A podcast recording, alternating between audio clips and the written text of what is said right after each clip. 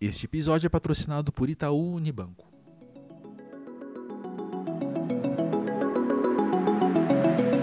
Sejam muito bem-vindos a este episódio do Falação, que mais uma vez tem o prazer de receber alguém aqui da casa.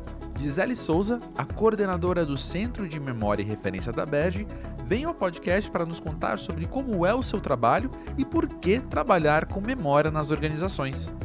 Gisele, bem-vinda ao Falação, sua primeira participação aqui no podcast. Oi, tudo bem? É, obrigada, fiquei muito feliz com o convite é, para falar de um tema que me é caro, um tema que está desde quase sempre aí dentro da minha trajetória profissional, né? Então vamos começar por aí. Conta um pouquinho pra gente sobre a sua trajetória, sua carreira, como é que você chegou a esse tema de pesquisa e memória? Bom, eu sou formada em biblioteconomia pela ECA USP e tenho mestrado também em ciência da informação pela mesma escola. Né? Eu fiz especialização em gestão de arquivos pela PUC e vários outros é, cursos da área técnica de conservação de acervo. Né? Eu comecei a trabalhar no campo da memória empresarial em 2001.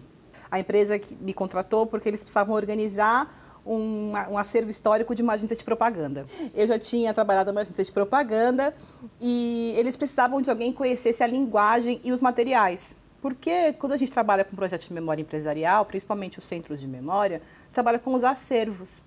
E as pessoas que trabalhavam não tinham ideia do que era um Mubler. É, na, na época, né, eles não eu acabei seguindo o campo da biblioteconomia como estudo, porque eu queria um outro campo do conhecimento, mas eu acabei seguindo a biblioteconomia porque aqui no, em São Paulo a gente não tinha cursos de graduação na área de arquivologia. Como o, o trabalho em centros de memória veio antes de eu entrar na faculdade, eu sempre procurei o conhecimento na, da academia para auxiliar a minha prática.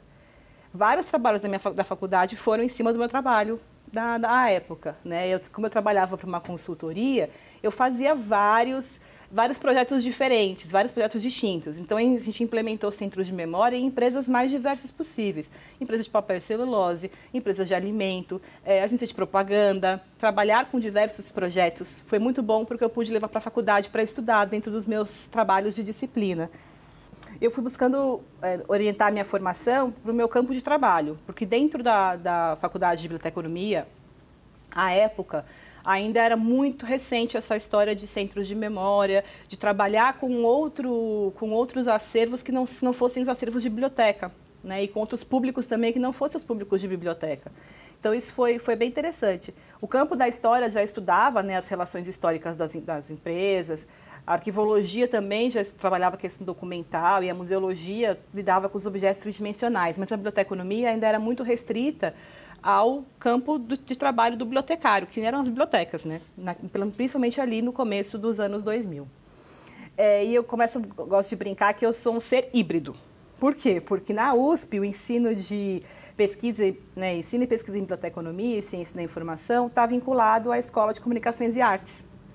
E toda a minha trajetória profissional foi ligada às áreas de comunicação porque os projetos de, de memória, né, eles é, sempre tinham relação com a área de comunicação ou marketing. É, então, essa vivência próxima com as áreas de comunicação foi muito rica. Me trouxe um olhar mais crítico em relação ao uso da memória, coisa que nenhum curso técnico me passou. Do tipo, olha, eu sei que a memória empresarial pode ser útil para o campo da comunicação, por conta disso, disso, disso, porque foi a conversa que eu tive com os profissionais da área. Né? Então, a gente começa a direcionar um pouquinho do nosso trabalho já sabendo qual vai ser o uso dele, né? Eu vou te confessar uma coisa, Gisele, eu não sei como é o trabalho de uma coordenadora no centro de memória e referência. Você pode contar pra gente como é que é? Claro, vou contar e já vou começar contando que o que eu faço aqui na Berge é único. Assim, não existe nenhum outro lugar que eu fiz o que eu faço aqui. Porque aqui a gente tem tanto o acervo histórico, que contém a memória da Berge, e também a biblioteca de referência, que atende aos colaboradores, os alunos, professores associados da Berge e comunidade em geral. A gente atende, é, se qualquer pessoa vier perguntar para a gente sobre comunicação empresarial e as áreas correlatas, a gente de alguma forma vai atender.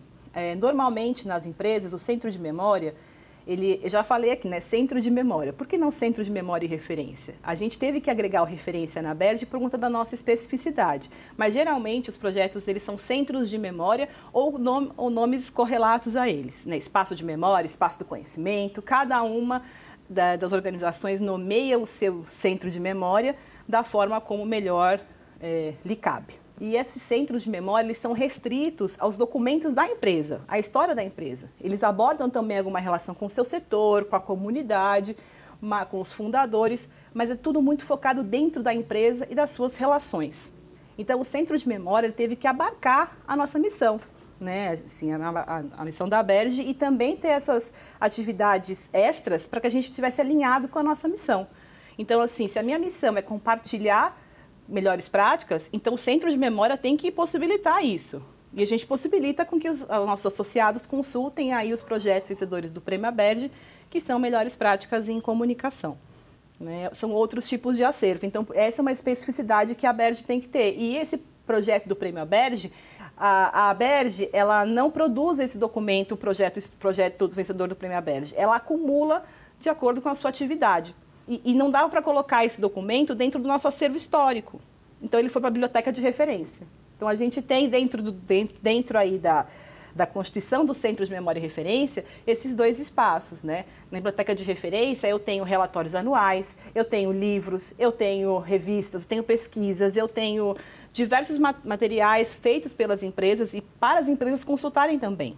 Né? Mas no geral é isso, né? A gente é, seleciona os materiais, organiza os materiais, faz um tratamento intelectual para descrever o que tem dentro desses materiais e disponibiliza para os nossos associados aqui né, internamente, mas são os usuários gerais.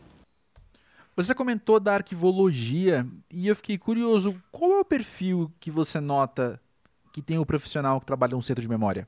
é um perfil diverso. Não, assim, a gente diz que não dá para um profissional só trabalhar no centro de memória. Por quê? Porque o centro de memória ele presta diversos serviços e além desses diversos serviços ele tem diversas questões que devem ser trabalhadas dentro do seu da sua gestão. Então a gente tem aí os profissionais que podem compor um centro de memória. São profissionais também híbridos, porque eles não podem, como eu disse, ser um, só uma formação, porque não vai conseguir abranger tudo. Então a gente tem, a gente tem arquivistas, a gente tem bibliotecários, historiadores, museólogos, jornalistas, relações públicas, administradores, secretárias e mais um universo de pessoas que se junta à causa da memória e acaba trabalhando dentro, dentro dos centros de memória nas organizações. A gente tem pessoas que são realocadas de função, às vezes funcionários muito antigos, que não se adaptaram em numa função mais atual, acabam indo para o centro de memória e aprendem a função de organizar o material, de fazer uma limpeza naquele documento, de descrever aquele documento numa base de dados, porque essa pessoa tem uma relação mais profunda e mais é, afetiva mesmo com aquele documento, com aquela história. Então ali ela acaba ficando. Às vezes não é o melhor profissional que se tem, mas é o que a gente tem para trabalhar. Como eu falei, é, eu sou bibliotecária, mas eu fiz algumas capacitações porque a gente tem que entender os, os, os marcos e processos históricos, tanto brasileiros quanto mundiais, porque uma empresa, não, não, a história dela não é só dela. Ah, é minha empresa, eu fundei aqui, eu tô... não, essa, essa empresa está inserida numa sociedade, numa comunidade, num país, num setor produtivo. Então, assim, a história da empresa não pode ser é, apartada de tudo isso. A história da empresa está dentro, ela contém todas essas relações. Essas relações têm que estar identificadas de alguma forma. É, esse profissional também tem que entender o tratamento de arquivos e documentos históricos em diversos suportes. A gente hoje trabalha muito com tecnologia, mas a gente não pode esquecer que os documentos históricos de uma empresa de 100 anos são tudo em papel. Então vamos lá, eu tenho um relatório anual de 1950, não, não tão antigo assim. É, eu preciso extrair informação desse relatório. O que, que tem ali? Se eu disser para o meu usuário, eu tenho um relatório de 1950, ele vai falar, tá, e o que, que tem aí dentro que vai fazer com que eu precise dele para o meu trabalho? Então, a gente tem que organizar e disseminar essa informação que estão dentro dos documentos. A gente tem a questão das, da gestão de unidades de informação. Dentro das empresas, os centros de memória, eles são uma unidade de informação, eles são né, unidade de negócio. Muitas, muitos centros de memória têm orçamento, tem que gerir pessoas. Então, é, um profissional que trabalha é, com acondicionamento do acervo também vai ter que gerir pessoas. Então, como que essa formação do profissional tem que ser, né? Trabalhar com história oral, trabalhar com a coleta de depoimentos, com o entendimento dessas pessoas dentro da organização, trabalhar com conservação e preservação de acervos e outras linhas é, temáticas aí específico de cada projeto. Tem projeto que tem muito, muito restauro, empresas que têm, que têm peças mesmo museológicas, sei lá, uma geladeira muito antiga, precisa restaurar. Como que você faz isso? Você vai ter um profissional dentro ou você vai pegar um profissional fora? Então, muitas empresas também trabalham com empresas que fazem esse, essa gestão da memória dentro da, dos, seus, dos seus espaços, porque essas empresas têm diversos profissionais que podem atender toda essa especificidade. Gisele, eu fico imaginando que vivemos uma época em que nunca se documentou tanto e nunca se disseminou tanto informação quanto hoje em dia. Como que isso adaptou, como que isso moldou o trabalho com o Centro de Memória? Olha, é maravilhoso a gente estudar um momento histórico de quebra de paradigma, de ruptura em diversas instituições, de padrão, é, daquele tal status quo, tudo se rompendo. Quando a gente estuda, você fala: nossa, meu Deus, que coisa bonita. Viver isso não é nada legal. É um desafio, é extremamente desafiador, porque assim, a gente é desafiador você viver, é desafiador você se relacionar, é desafiador é, trabalhar nesses contextos históricos. E é o que a gente está vivendo hoje. Né? Lembrando que a gente está numa pandemia, nós estamos aí tendo que digitalizar, virtualizar tudo, porque a gente não pode mais, mais se relacionar fisicamente. Então, é, é, é desafiador mais ainda, né? Até, até essa, essa essa gravação que a gente está fazendo aqui, isso é histórico. A gente também tem que lembrar que o histórico não é só o que foi feito lá atrás. O histórico também é o que é feito hoje. Ele é histórico porque ele tem alguma informação, algum conteúdo que o diferencie de outras coisas. E, que, e esse conteúdo que o diferencia, ele é importante para aquela organização. Viver nesse, nesse momento de trabalhar com acervos né, no, no, mundo digital é desafiador, porque e, e essa, esse desafio não começou hoje. Né? Esse desafio ele começou lá atrás, quando a gente teve o 5S, famigerado 5S, que ele devastou os acervos das empresas em busca de maior produtividade. Né? O 5S incentivava as empresas a jogar fora os documentos velhos, porque atrapalha, está sem uso, é antigo, não serve para nada. Uh, os documentos antigos de memória empresarial, que os que existem nas empresas, né, de, os antigos mesmo, eles são uma seleção natural, é o que sobrou. É o que ficou mais forte, sobreviveu e ficou ali. Né? Então a gente trabalha, acaba trabalhando com ele. Mas trazendo aí para a realidade, né? quando os nossos acervos eram, na maioria, documentos físicos, a gente podia mensurar o tamanho do problema. Tipo, ah, eu tenho cinco caixas para organizar. Então eu sabia o tamanho do meu problema. Agora não. Né? Agora sim, com o custo de armazenamento digital é, mínimo, a gente tem aí a introdução do e-mail, a introdução de é, ferramentas de gestão interna para fazer reuniões, a gente tem é, aplicativos de mensagem instantâneas, software comuni para comunicação entre as equipes, até as tecnologias que permitem permite a gente fazer a busca em qualquer parte do documento, né, uma palavra em qualquer parte do documento, é, a produção dos, dos documentos ela sofreu um impacto gigantesco. E a memória empresarial, grande parte ela é calcada nos documentos, né? Assim, é o que foi feito, eu vou extrair a informação dali para registrar e, e, continuar. Então, muitas informações que antes eram registradas em ata de reunião, em projeto, relatório, hoje elas ficam registradas nesses novos meios e a gente não tem acesso. E aí, como que eu vou gerenciar um documento que não existe?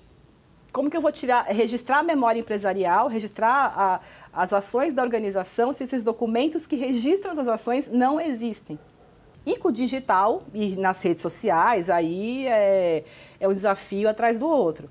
Né? Hoje em dia, a gente tem vários grupos de pessoas que trabalham com memória para que a gente possa trocar as experiências e entender o que a gente consegue fazer dentro das organizações para garantir que, pelo menos, alguns documentos que são é, base para o nosso trabalho continuem sendo produzidos e enviados para nós. Me chamou a atenção quando você comentou das diferenças de lidar com um acervo físico e um acervo digital.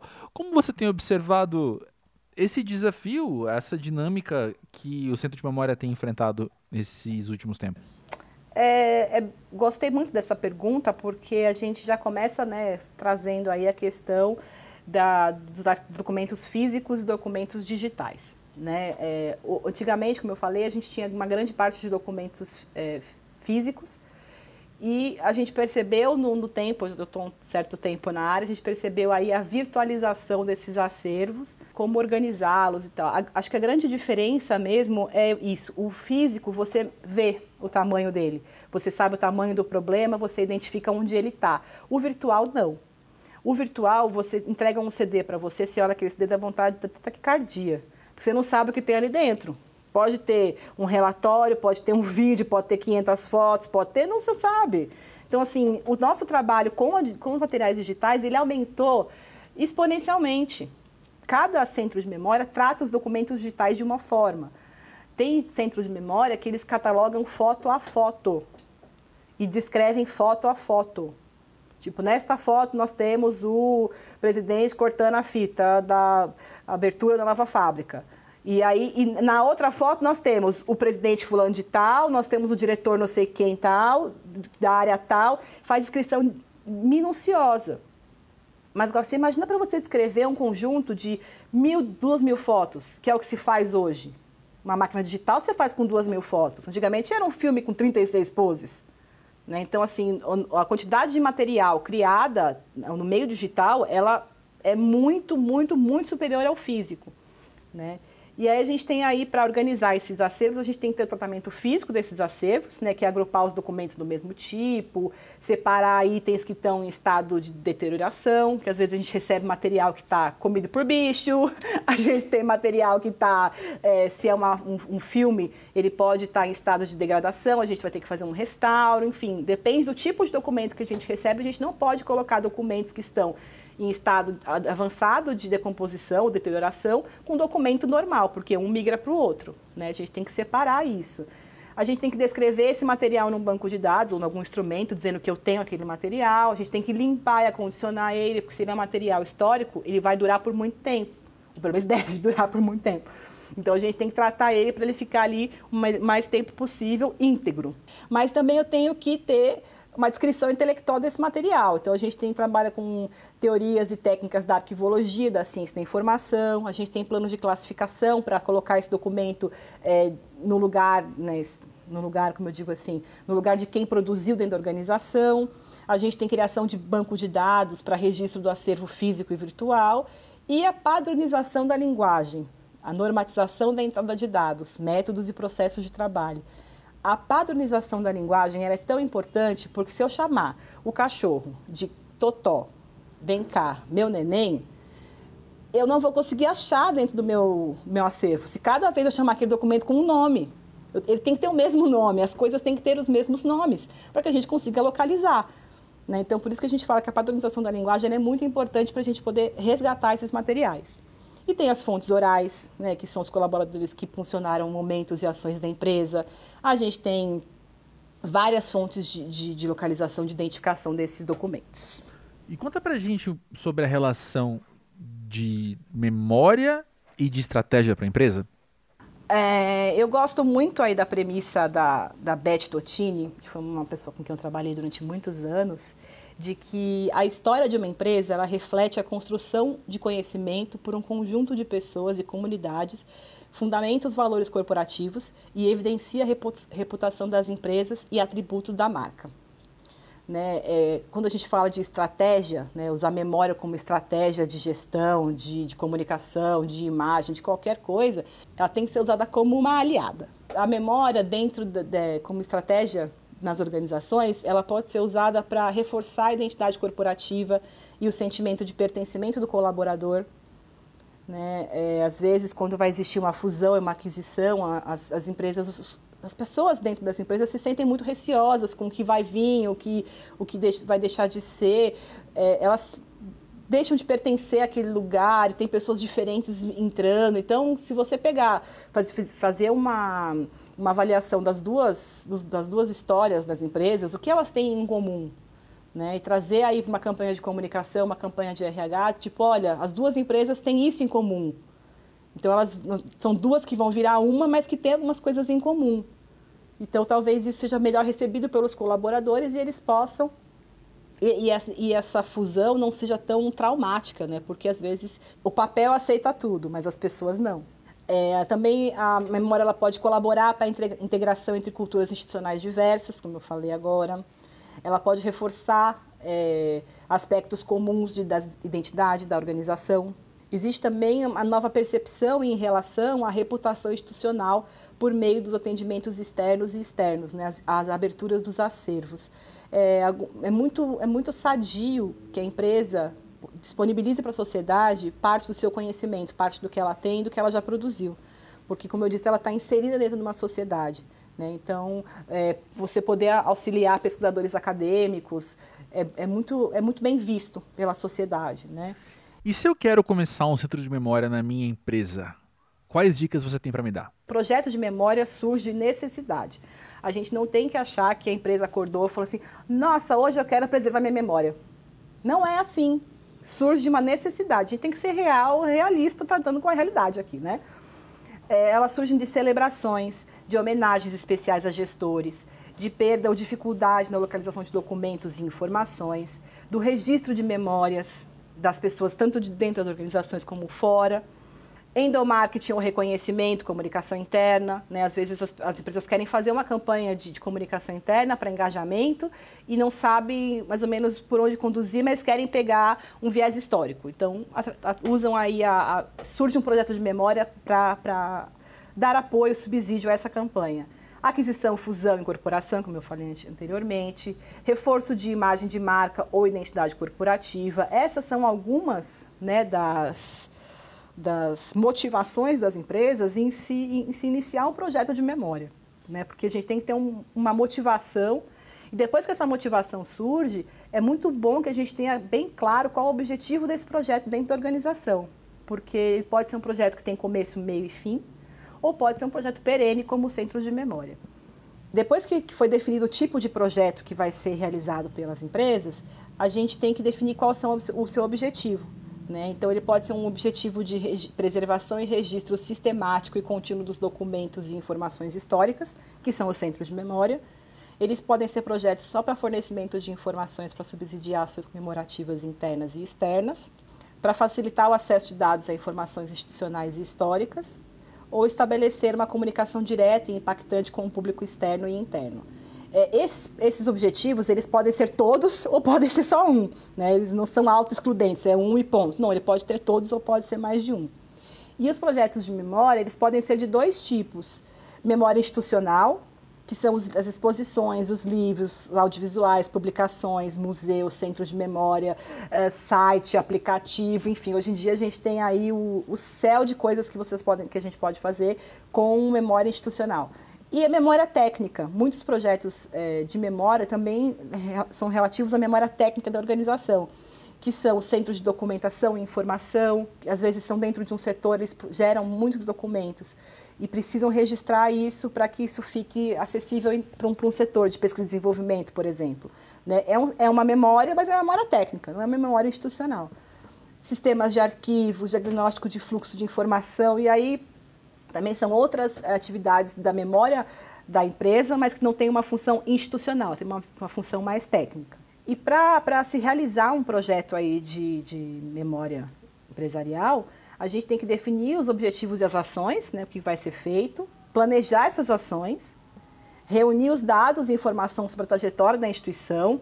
Essa é, acaba sendo a, a, tarefa mais legal, assim, pelo menos para mim, que eu adoro mexer, eu sou muito mão na massa, eu gosto de, de entrar nos arquivos, falar com as pessoas, pegar as coisas, saber das histórias. Isso para mim é, é, a parte que mais é, mais recompensadora, assim. A gente, eu lembro quando eu trabalhava muito mão na massa, eu ia em fábrica, é, então assim, eu ia em fábrica de todos os tipos de coisas.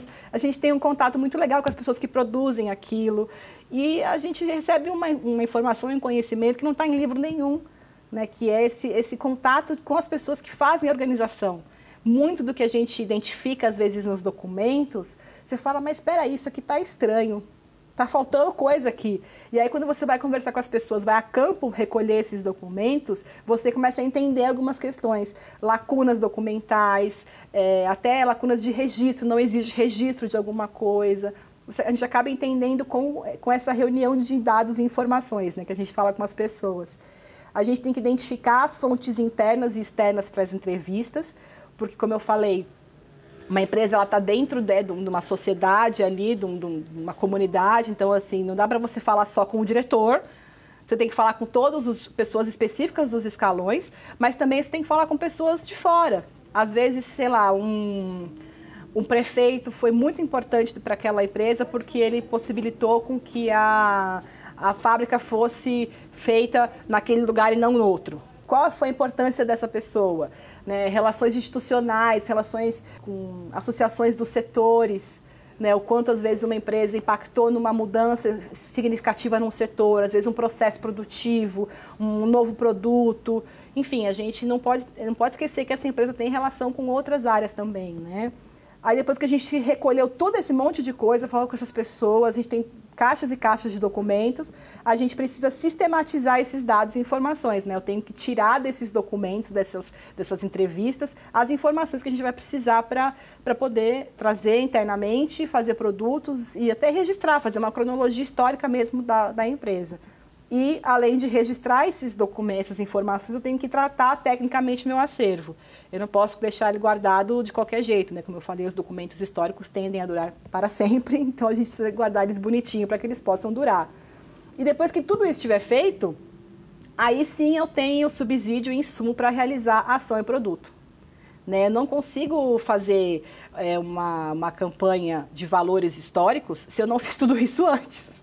Para terminar Quais dicas você pode me dar também de fontes de mais conhecimento sobre esse assunto? Olha, agora eu vou fazer uma divulgação aqui dos serviços do Centro de Memória e Referência da ABERJ. A gente também atende, é, se você é pesquisador acadêmico, pesquisador é, da graduação, pós-graduação, mestrado, doutorado, entre em contato com a gente que a gente disponibiliza fontes históricas para você, é, referências para ajudar no teu, no teu trabalho aí sobre memória empresarial.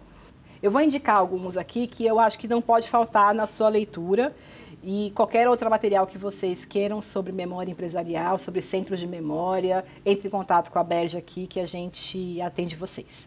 Tá? Então eu vou indicar o podcast Falação, episódio 6, que é Memórias e Narrativas da Comunicação Empresarial com o professor Dr. Paulo Nassar. Esse muito do que eu falei aqui vai se ligar com o que ele falou lá. Então, se você não leu, não, não escutou, volta e escuta, que eu super recomendo. Outro material também que eu recomendo, que é muito interessante, porque ele fala um pouco da teoria sobre os centros de memória, que é algo, é, como ele é um ser híbrido, ele sempre ficou meio, meio no limbo aí sobre quem estuda o centro de memória. Então, as maravilhosas Ana Maria Camargo e Silvana Goulart da área da arquivologia, da história, trouxeram aí o livro Centro de Memória, uma proposta de definição. Super recomendo também. E o Itaú Cultural fez um documento bem legal sobre centros de memória, manual básico para implantação. Esse documento é prática. Então eu trouxe um documento de teoria e um de prática para vocês já irem lendo e se aventurando aí no, no, no ambiente da, da memória empresarial. E mais específico sobre memória e comunicação, que a gente tem, eu estou falando de memória empresarial para um público de comunicação. Então não dá para eu não fazer essa, essa, esse link, né? Eu recomendo muito fortíssimo o livro Memórias de Empresa, História e Comunicação de Mãos Dadas a Construir o Futuro das Organizações, produzido pela Berge. É um livro que tem vários cases aí, vários é, fala sobre centros de memória e outros tipos de projetos de memória. Então, é um livro bem interessante para quem não sabe mais ou menos para que caminho seguir aí. E também a gente tem uma parte teórica nele bem legal. Sugiro também a Organicon de 2014, que fala sobre memória institucional, narrativas e storytelling. Tem ali vários, uma pesquisa acadêmica voltada para o tema, bem interessante e muito relacionada à comunicação. E o material que foi fruto da tese de doutorado do Paulo Nassar, que foi um dos, pioneiros aí na pesquisa sobre comunicação, relações públicas e memória, que chama Relações Públicas, a construção da responsabilidade histórica e o resgate da memória institucional das organizações. Esse livro, como eu falei, ele foi fruto da tese de doutorado dele e contém uma pesquisa sobre centros de memória no Brasil. E vai sair agora, quentinha para vocês, entre outubro e novembro, uma pesquisa da Berge sobre centros de memória, sobre projetos de memória dentro das organizações. É uma pesquisa que a gente fez lá atrás e agora a gente está refazendo, trazendo dados, informações, trazendo questões é, digitais, questões virtuais para vocês. Então, aguardem, fiquem de olho aí nas mídias da Berge que a gente vai divulgar essa, essa pesquisa e garanto que vai ser aí uma, um material riquíssimo tanto para a pesquisa quanto para a prática em comunicação e memória empresarial. E esse foi mais um Falação. Para saber mais sobre esse e outros assuntos, visite o portal Aberge e conheça os cursos da Escola Aberge de Comunicação. Queremos ouvir sobre os desafios que você tem enfrentado na comunicação da sua empresa. Mande a sua experiência no podcast.aberge.com.br. O Falação é apresentado por André Felipe de Medeiros, com produção da equipe Aberge, formada por Emiliana Pomarico, André Nacassone e Vitor Pereira. Este episódio é patrocinado por Itaú Unibanco. Até a próxima!